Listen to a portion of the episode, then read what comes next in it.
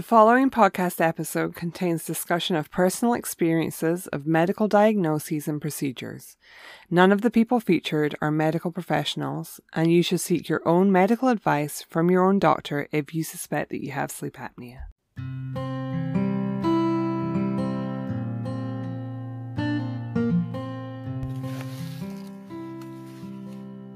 You're listening to Sleep Apnea Stories. I'm Emma Cooksey and if, like me, you're living with a chronic sleep problem, you just find the place for inspiration, hope, and encouragement. I'm not a doctor, but I have spent more than 10 years coping with sleep apnea, and I have a great deal to share about strategies I've used to live more fully every day. Find tools to live your best life while managing your symptoms. We'll hear inspiring stories from all sorts of people making the best of life with sleep apnea. This is Sleep Apnea Stories, and I'm glad you're here.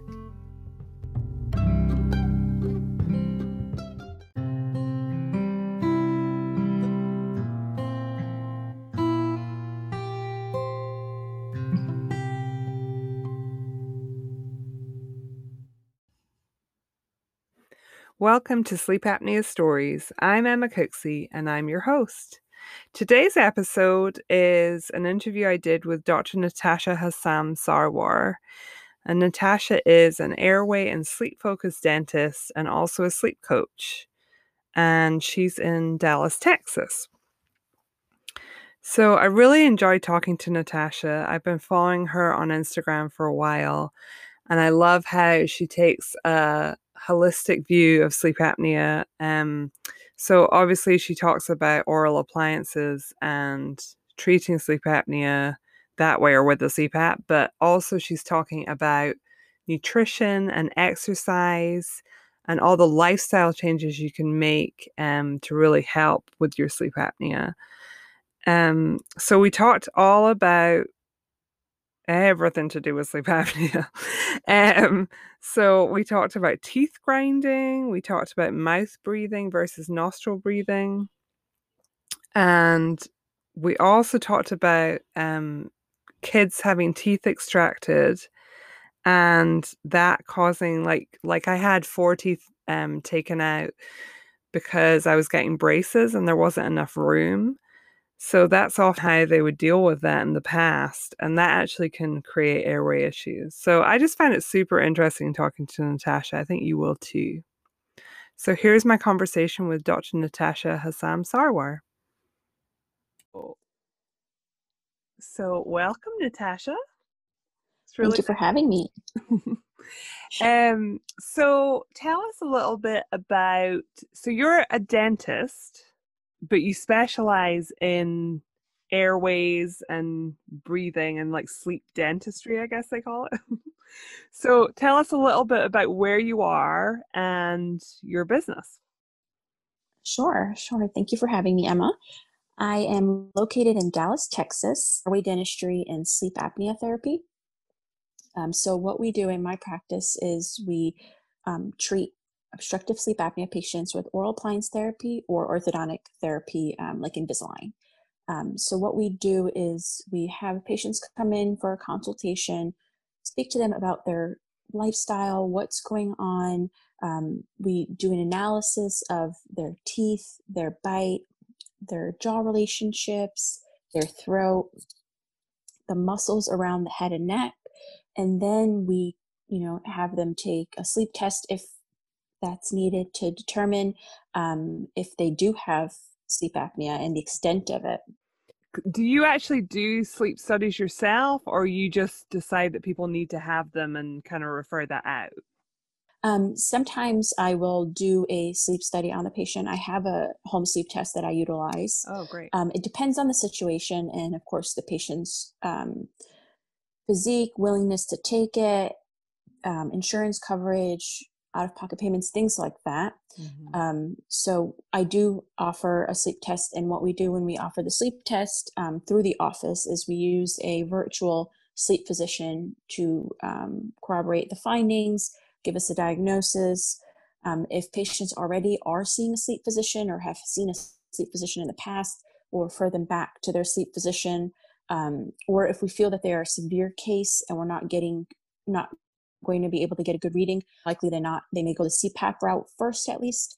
And right. then um, if that doesn't work, we'll have them come back to us for some oral appliance therapy. Yeah. So a lot of people, I think, with sleep apnea will start the route of the CPAP. And then just because there's like we've talked about on previous episodes, like because a lot of people have a tough time with CPAP, then they're left not using the CPAP and not treating their sleep apnea at all, and then we'll be looking for something like an oral appliance as a as a you know like solution that they can actually sleep with, kind of thing.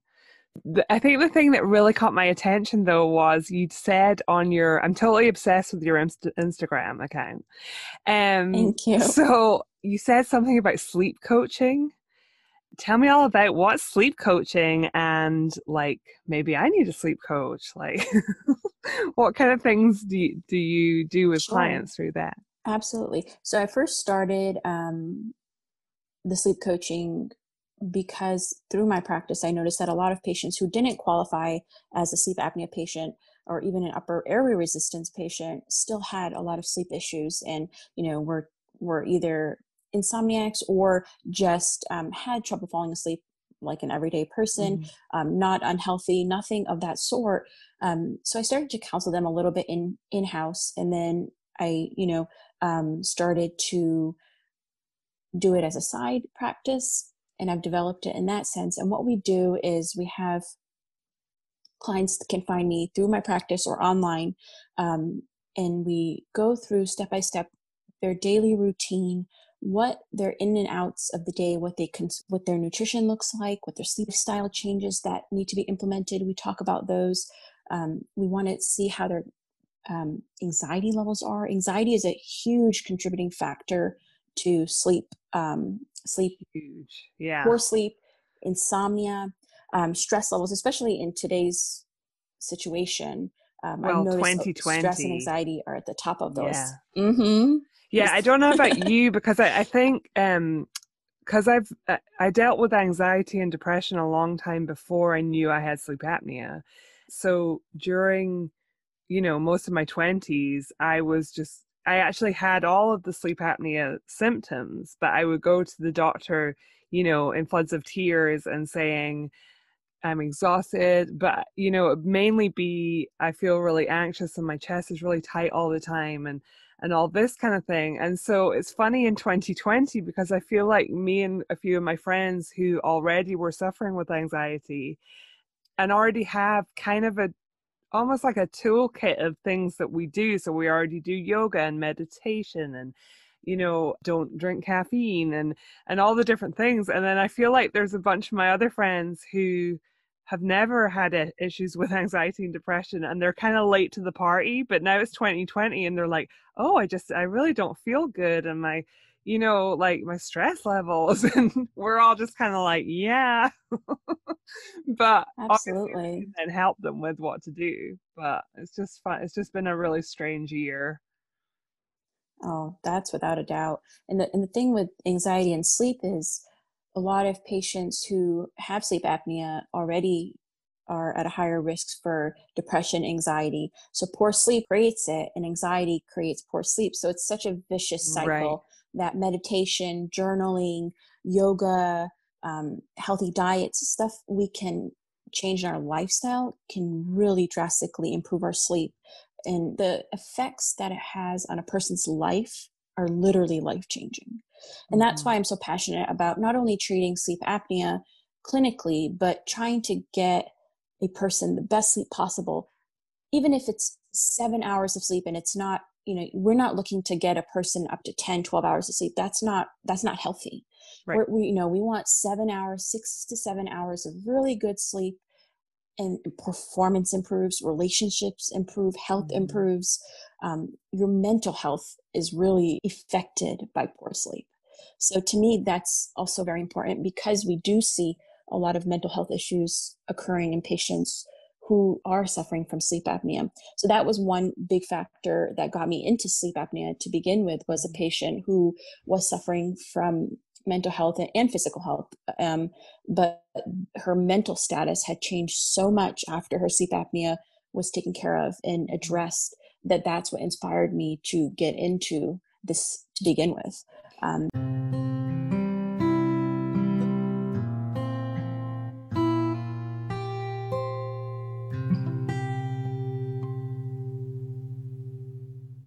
I think what I think what you're doing is is great, and uh, part of it is so just knowing from when I was diagnosed like 12 years ago, I just didn't really know.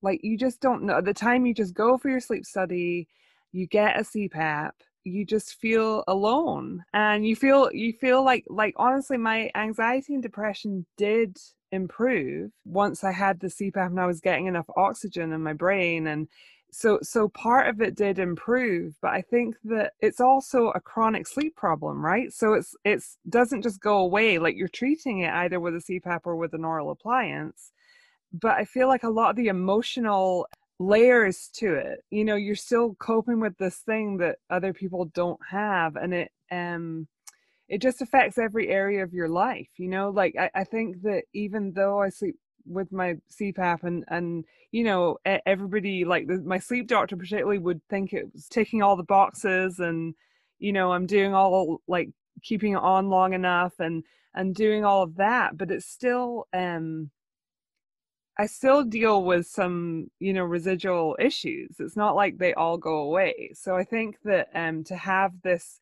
holistic approach where you're looking at people's mental health and all the different like what they're eating and what their bedtime routine is and all those things like i think that's huge because like that's really i think one of the reasons i wanted to start my podcast was it's taken me 12 years really to to develop like all the different strategies that I use all the time like like I journal as well I think journaling's huge exercising every day in the morning and getting enough sunshine and just it's really important so I think that there's a lot of people who start out with the CPAP thing and after a month they're like I don't feel 100% better I'm still suffering with all these things you know so and um, so one of the things you you mentioned ages ago um, in our conversation was was you mentioned upper airway resistance syndrome. Did i get it right? UARS i've only just discovered this. So so can you explain a little bit about what that is and versus sleep apnea? Like what's the difference between those two things? Sure. Upper airway resistance syndrome is often referred to as the young fit female syndrome because it doesn't follow the same characteristics as sleep apnea. Sleep apnea is known to be in uh, typically older males, overweight. Um, but now we're starting to see it in a different way, I think because screening is occurring more. But with upper airway resistance syndrome, you take a sleep study and it won't show that you have any sleep apnea. But yet you still wake up unrefreshed. You still have the same symptoms of tiredness throughout the day, you can actually um, have symptoms of, of IBS. You get hypotension, so your blood pressure drops throughout the day. Hmm. Um, you can have cold extremities, headaches. So similar symptoms, but not quite the same as sleep apnea. The other thing is, is the diff- the main difference is when you have upper airway resistance syndrome, you're not getting periods of oxygen obstruction. So the flow becomes harder for the air to flow through the body because there is slight constriction, but there's not obstruction. Okay. So, so they're not actually stopping still, breathing. Right, right. Okay. You're still getting all the oxygen, but you're not getting it at the amounts that you need, but you are getting it. So, say for example, a person is sleeping throughout the whole night and they wake up and they're not feeling refreshed. What we do is we look at are you stopping to breathe for greater than 10 seconds throughout the night or are you less than that and you still getting adequate oxygen? So what we call people who are getting adequate oxygen are the upper airway resistance and above it would be the obstructive sleep apnea. Okay. However we can't disregard the upper airway resistance syndrome as healthy sleeping or healthy breathing because you're still getting side effects and it still affects the body in a lot of ways. So we still treat them with oral appliances in, in, in many cases. If we can do lifestyle changes like promote um, nasal breathing in a lot of patients or weight loss or um, healthy um, nutrition, sometimes we can see changes in them physically that remove the uh, resistance and increase airflow so you don't have to treat them with oral appliances and that goes same for uh, mild um, obstructive sleep apnea if we mm-hmm. can do lifestyle changes and positional therapy and weight loss we don't need to always treat them with oral appliances mm-hmm. and that's a long-term solution um, for them yeah then um, you know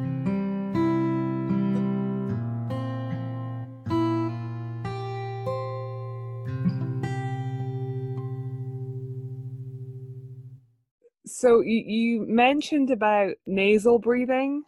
And so I have had I know it's not all about me, but it's kind of my podcast, so it kind of is.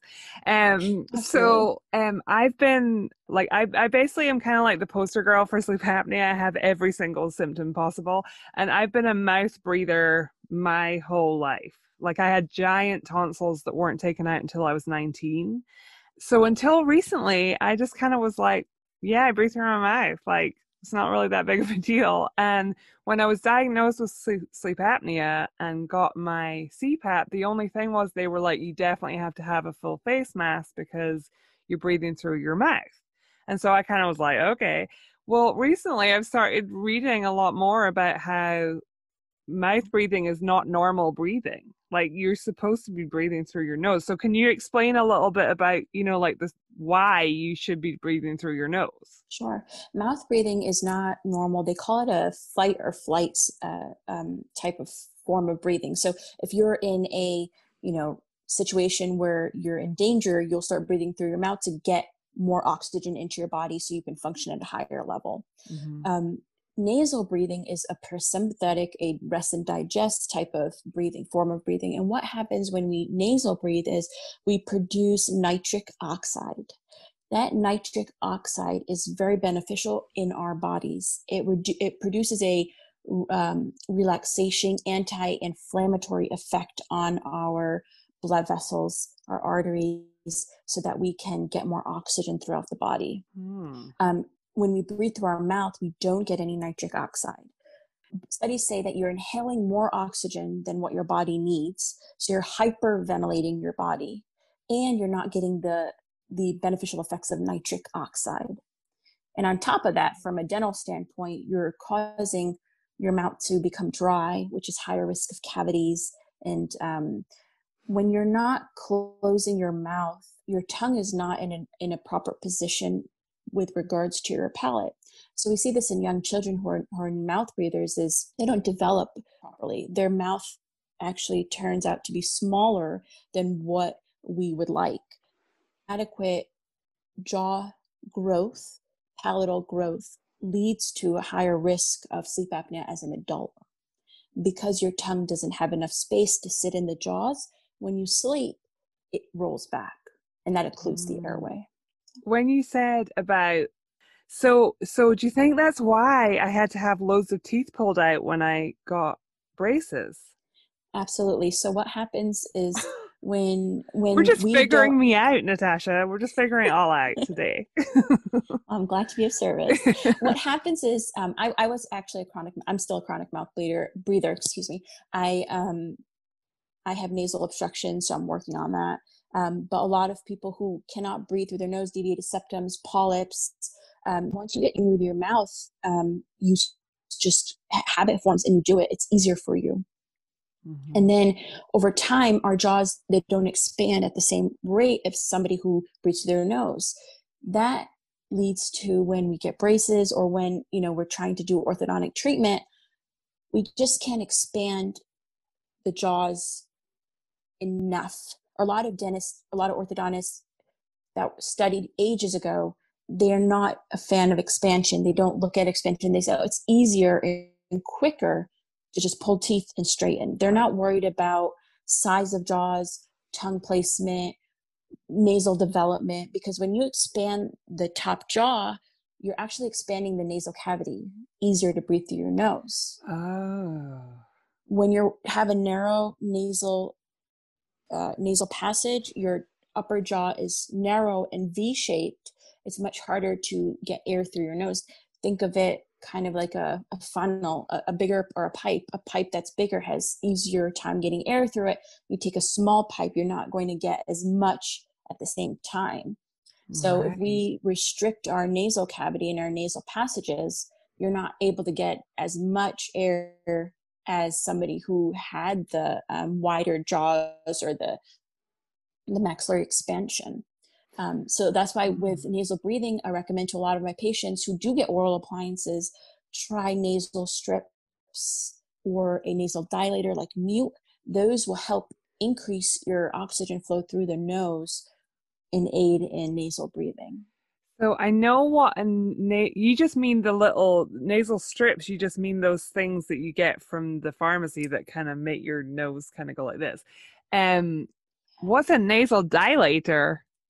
So a nasal dilator or a nasal cone is a little device that you put in kind of right here. It sits on your nasal bridge or your sorry your nasal septum right here um, in between the part the in between nostrils. your nostrils. Yeah. Mm-hmm and um, it opens up the nostril. So, in a lot of people, sometimes the nostril can close on them, not the area where the septum is. And so, what we do is we expand it and allow for oxygen flow. And it's called a nasal dilator. Dilator. Mm-hmm. And so, is that a thing that you go to a dentist like you, or or is it like a permanent thing, or it's just like a removable thing that you put in at night? It's removable. You can get it at the pharmacy. Um, oh. One popular brand is Mute, M U T E. Okay. Uh, you can order them online. Um, if you were to Google nasal dilator or nasal cone, you'll come up with. Am I the only person that doesn't know about this? They're, they're pretty new okay. um, in popularity. They've been out for some time, but most people, I don't even, I had never heard of it until a couple years ago. So okay. I don't think uh, uh, uh, most people have become aware of them, but they're great. Um, it's a great option, especially if you even if you don't wear an appliance and you're just trying to um, start nose breathing, nasal breathing, you can mouth tape and use the nasal dilator, and it will help you get that oxygen flow going. Okay, so what do you think about mouth taping? Because I feel like it's almost like, uh, like it's all over like Pinterest and Instagram, and everybody seems to be taping their mouths. But I'm thinking I would literally die. So, you know, a lot of people wouldn't be able to tolerate it. I always advise it, it's excellent if you can do it and help yourself breathe through your nose. You will you will feel more rested when you wake up in the morning. Nasal breathing makes you more rested, even if nothing else changes.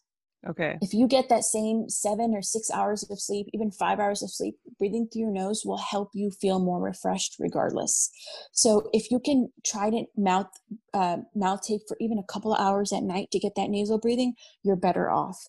I always recommend that, of course, you make sure you can breathe through your nose. So try it in the daytime two minutes. Start with one, two, three, go up, and see if you can even do it for 20 minutes at a time throughout the day, just to make sure you can breathe through your nose. And at night, until you start to get used to it, you will naturally rip it off if you can't breathe through your nose. You'll your body will do it for you. It'll yeah. come off um, so that you resume mouth breathing.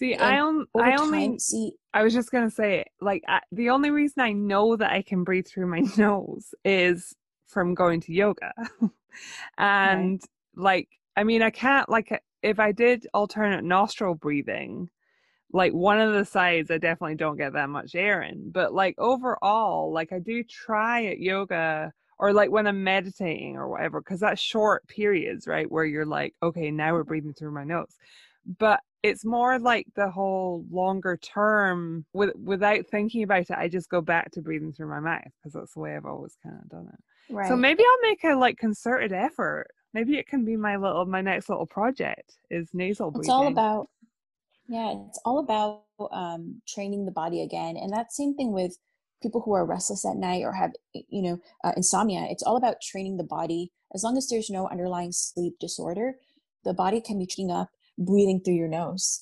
Um, it does take effort. It's, it takes time. It's not something that's going to happen over one night, one week, or even one month. Um, it takes six months to a year to really get that best sleep you can get. Um, within six weeks, you can train yourself to sleep fairly well, but to be consistent, it takes time.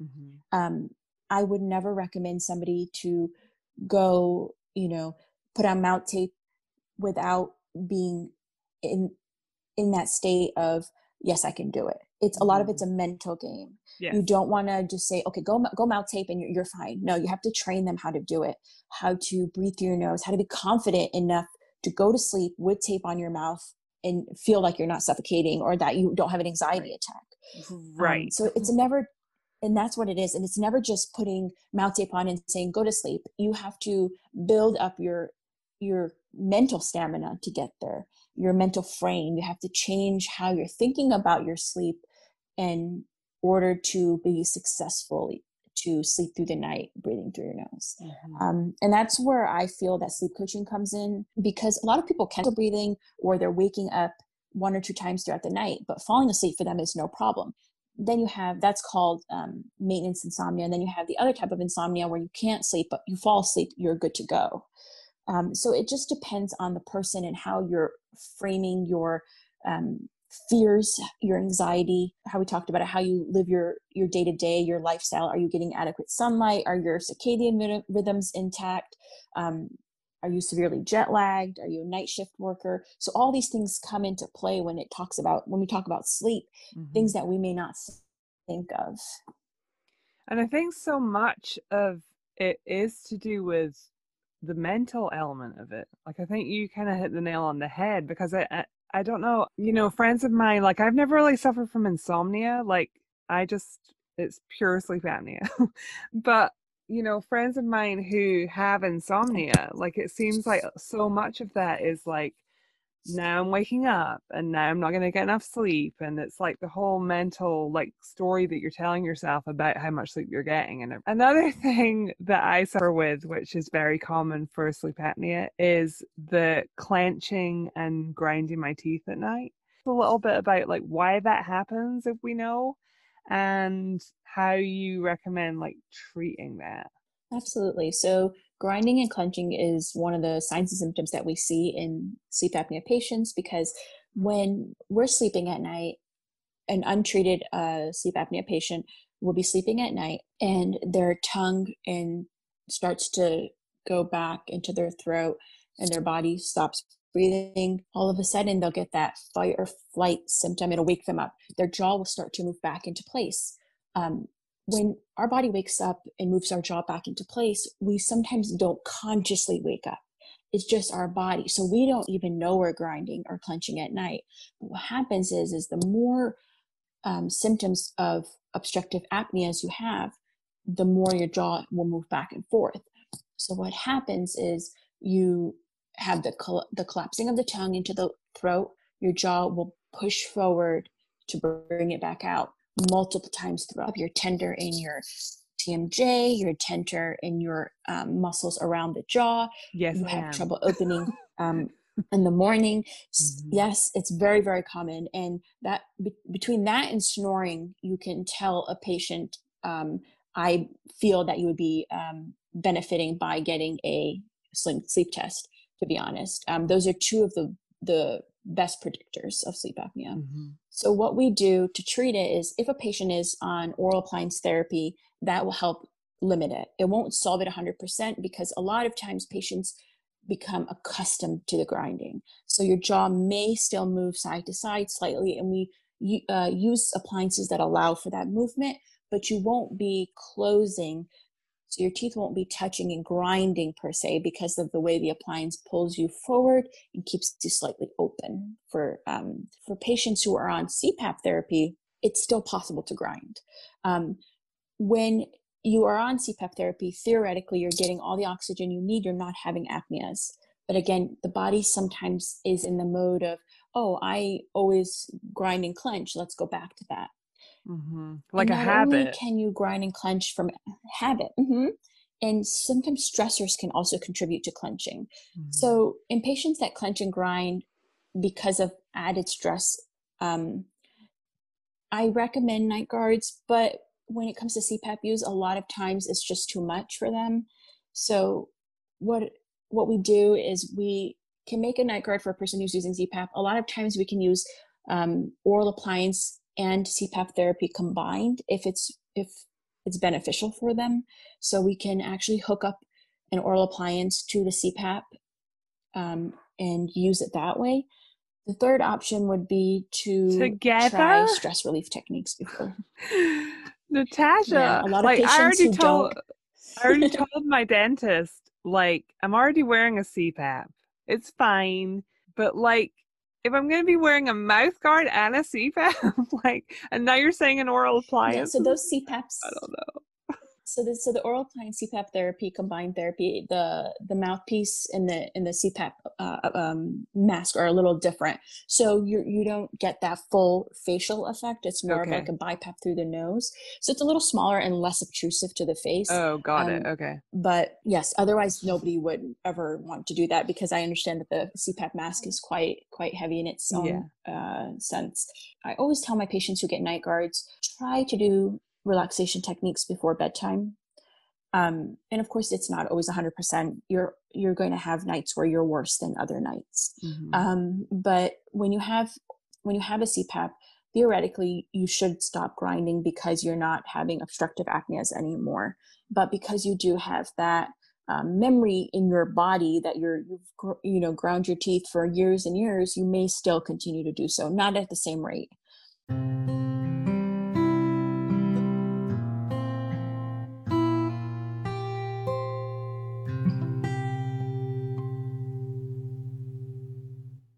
So for those patients who are doing it and are seeing the effects, we still would recommend a night guard just to help prevent any fractures of teeth or damages to fillings.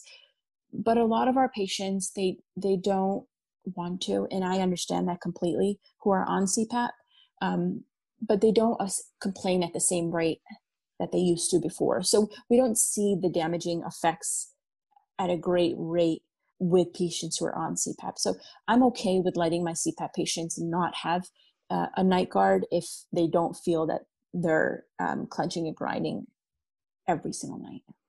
It's Um, yeah, I'm pretty much clenching and grinding every single night. every night. Yeah. Uh, I would bad, definitely recommend a night guard. You just, you just, one, you want to make sure that your CPAP is effective. You want to make sure that you are not relapsing in any way Right. and you're not having any obstructive apneas because sometimes CPAP needs to be adjusted. Things need to be changed. We need to look at, you know, the, the pressure it's on, etc., to make sure you aren't having any new apneas. That would be one. And two, if you are still grinding and clenching after that, then I would, you know, definitely recommend um, to look into either combination therapy or a night guard. You don't want to damage your, your teeth for the long term because, um, you know, the more you clench and grind, you're, not only your muscles are, you know, getting more and more tender, but you are damaging the teeth. What is gonna happen? Are my teeth gonna just fall out? No, they don't fall out. What happens is um, you can grind them down so that the white part of the tooth, the enamel, thins out so much the inner part of the tooth, the dentin, is exposed, and you have a high risk of cavities on on that dentin Oh. area because it's not as protected. A lot of people feel sensitive, and then what else can happen is the outer portion of the tooth, um, from all the pressure, starts to chip out slowly and those chips can get worse and worse over time and that's can lead to fracturing of the tooth. And when you get fractures of the tooth at that point we're looking at you know possibility of restoring it with crowns or veneers or um, needing root canals and and if it's so bad then even removing the tooth and thinking about an implant and things like that. So the list goes on of treatment options but um, yes an occlusal guard or a night guard um, will definitely help prevent a lot of that it won't prevent you from grinding and clenching, but it'll prevent the damage. The damage, right?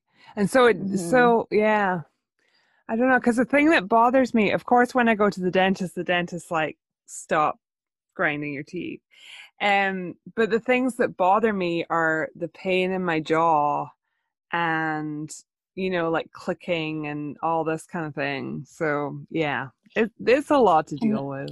I don't. It is another option that a lot of people have been looking into um, is Botox into the masseter muscle, which is the mus- muscle that when you clench your teeth, you'll feel it Mhm. sticking out a little bit more. That's the masseter. So Botox injections into the masseter muscle make it less hyperactive. Okay. And that reduces clenching and grinding at nighttime for a lot of people.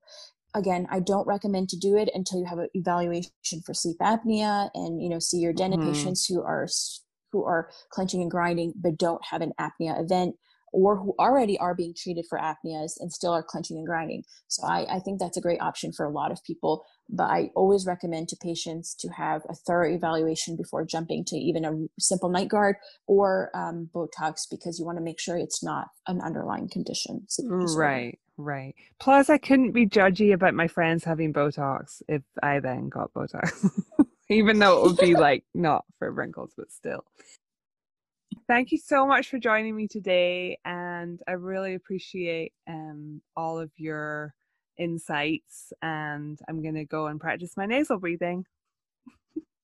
Thank you so much for having me today, Emma. I'm so happy that I got to share a little bit about the insides of a sleep apnea practice and sleep coaching.